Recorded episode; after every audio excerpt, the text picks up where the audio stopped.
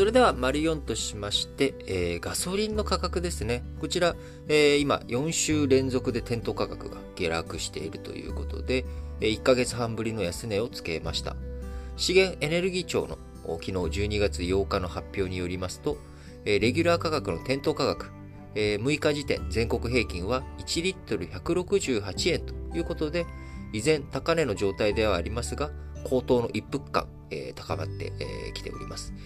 え来週も値下がりが見込まれていきますが、え足元の原油価格、今、底打ち基調にあり、再来週以降のガソリン価格に反発の兆しも出ているということで、え一旦ですね、ガソリン価格の流れ、え抑えていくと、新型コロナに対するワクチン、えワクチン接種が先進諸国、え一番最初にこうね、広まっていったらイスラエルとかイギリスとかでしたよね。で、アメリカも続いていき、どんどんまあ、世界的に最大消費国であるアメリカ、え先進諸国が新型コロナによる影響、落ち着いてきたと、えいうことを受けて消費が活性化していく。で、消費が活性化していく中には当然、レジャーとかですね、えー、移動、人の移動というものも入っていくため、ガソリン価格がどんどん上がっていく。それに伴い原油価格、ガソリンのね、えー、元となる原油価格も上がっていくという構造でした。で、原油というのは移動とかだけじゃなく、いろんなものの生産、エネルギー自身にも使うという側面ありますが、ウクライナ情勢の緊迫化を踏まえ、えー、えー、あれですね、あの天然ガス、えー、欧州にとって天然ガスというのは、まあ、最大供給国がロシアとなっており、ロシアのパイプラインを通って、えー、欧州を使っていると。ところが、その天然ガスが、の供給がね、ロシアとの緊張関係、これが高まっていくと途絶えるんじゃないかと。えそういった懸念もあり、天然ガス価格が高騰しつつ、え代替手段としての原油価格も上がっていくという、まあ、こういった様相をちょっと呈していました。で、一方の産油国側、え供給側である産油国としては、まあ、値段、このまんま高い状態の方が、彼らとしては財政状態が良くなる。えー、産油国として去年、えー、新型コロナの状況の中で一気に、えー、原油価格下がってしまい、かなり財政上苦しい状態になってしまっていた。で今、この高い状態というものを維持していきたい。えー、なんだったらね、もうちょっと高くてもいいぐらいだというふうに彼らは思っているけれども、えー、アメリカとか、え他の各国からあ増産しろよと、もっと供給してくれと、値段下げろよ、この野郎という圧迫を受けて、まあ、増産基調、増産ペースをしているんだけれども、まあ、そこら辺に対立があると。で、なかなかうまく値段が下がってくれないということで、痺れを切らしたアメリカや日本、えこういった国々、消費国が原油、備蓄を放出していくと。ということで、なんとか値段を下げていこうというふうに動いているんだけど、根本的なところでの需要供給のバランスが変わっていかないという状態が長く続いていました。で、供給側についてはですね、まあ今申し上げた消費国側で原油備蓄を放出するっていう対策、対応が特別に取られた以上のことは動きがなく、えー、その一方で、えー需要サイドですね。こちらがオミクロン型、11月下旬、えー、からオミクロン型の動き、えー、こちらを心配するということで、えー、なんかちょっとなかなかこのままいくと、もしかしたら景気下がるんじゃないのというところで、えようやく原油価格がま下がってくる、下がり基調になってきたという流れがありました。まあ、そういったことを踏まえて、まあ、ガソリン価格下がってきているということにはなるんですが、え今後ですね、やはり注目されていくのは、今申し上げたあ2つのポイント。えー、ウクライナ情勢と、まあ、オミクロン型、新型コロナが結局どうなるのというところに非常に大きく左右されていくんじゃないのかなと思います。ウクライナ情勢についてはですね、え、抜本的な解決解消というもの、これはなかなか難しいんじゃないのかなっていうふうに思っています。2014年からのずっとの対立、え、続いているわけですし、え、ロシアとしてもですね、自国の安全保障を考える上で、ウクライナ、あこちらに対する自分の勢力圏の範囲から出ていく。えこれをね、認めるわけにはいかない。で、ウクライナとしても強権的な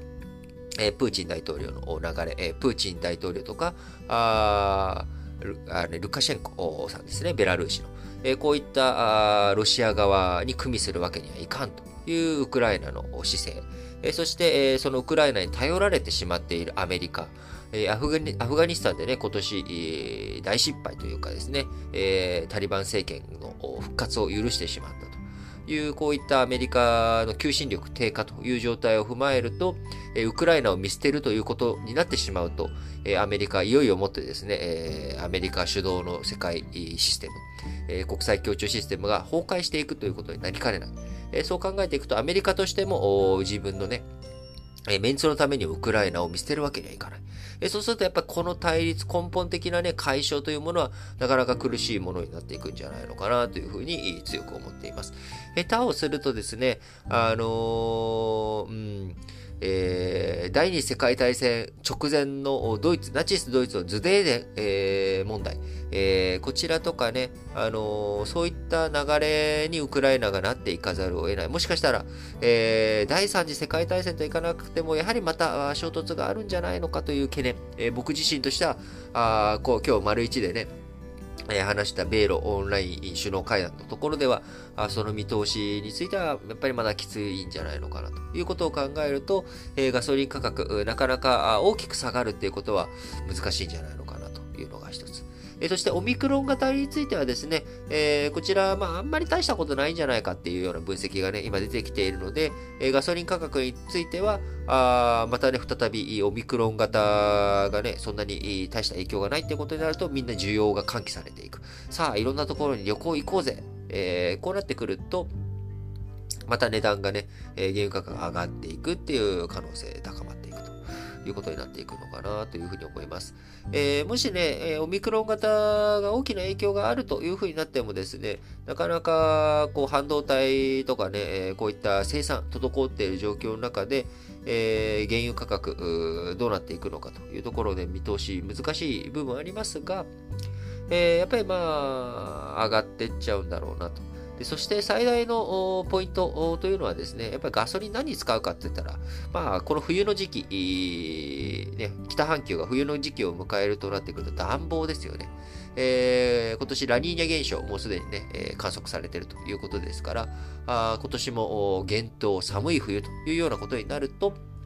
エネルギー価格上がっていく。えー、脱炭素、今年 COP26 とか気候変動サミットとか、あって、脱炭素に向けてガソリンね、依存したエネルギー体制から変えていこうと。いうことは決まって、そちらの方向に舵を切っているとはいえ、じゃあ足元、現実的にガソリンを使わずにね、えー、車あ、動くのかって言ったら、そういった、そうじゃない車あ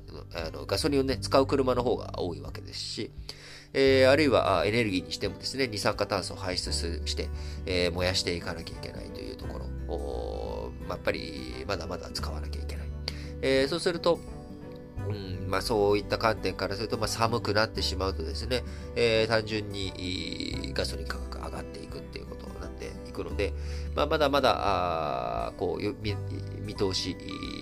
こうね、ガソリン価格、生活をこう、ね、じわりじわりとダメージを与える、こういった、えー、ベースとなる消費物の値段が上がるっていうことは苦しいわけですけれども、まあ、やっぱり先々見てもですね、なかなか下がるっていうところにはいかないんじゃないかなというふうに思っています。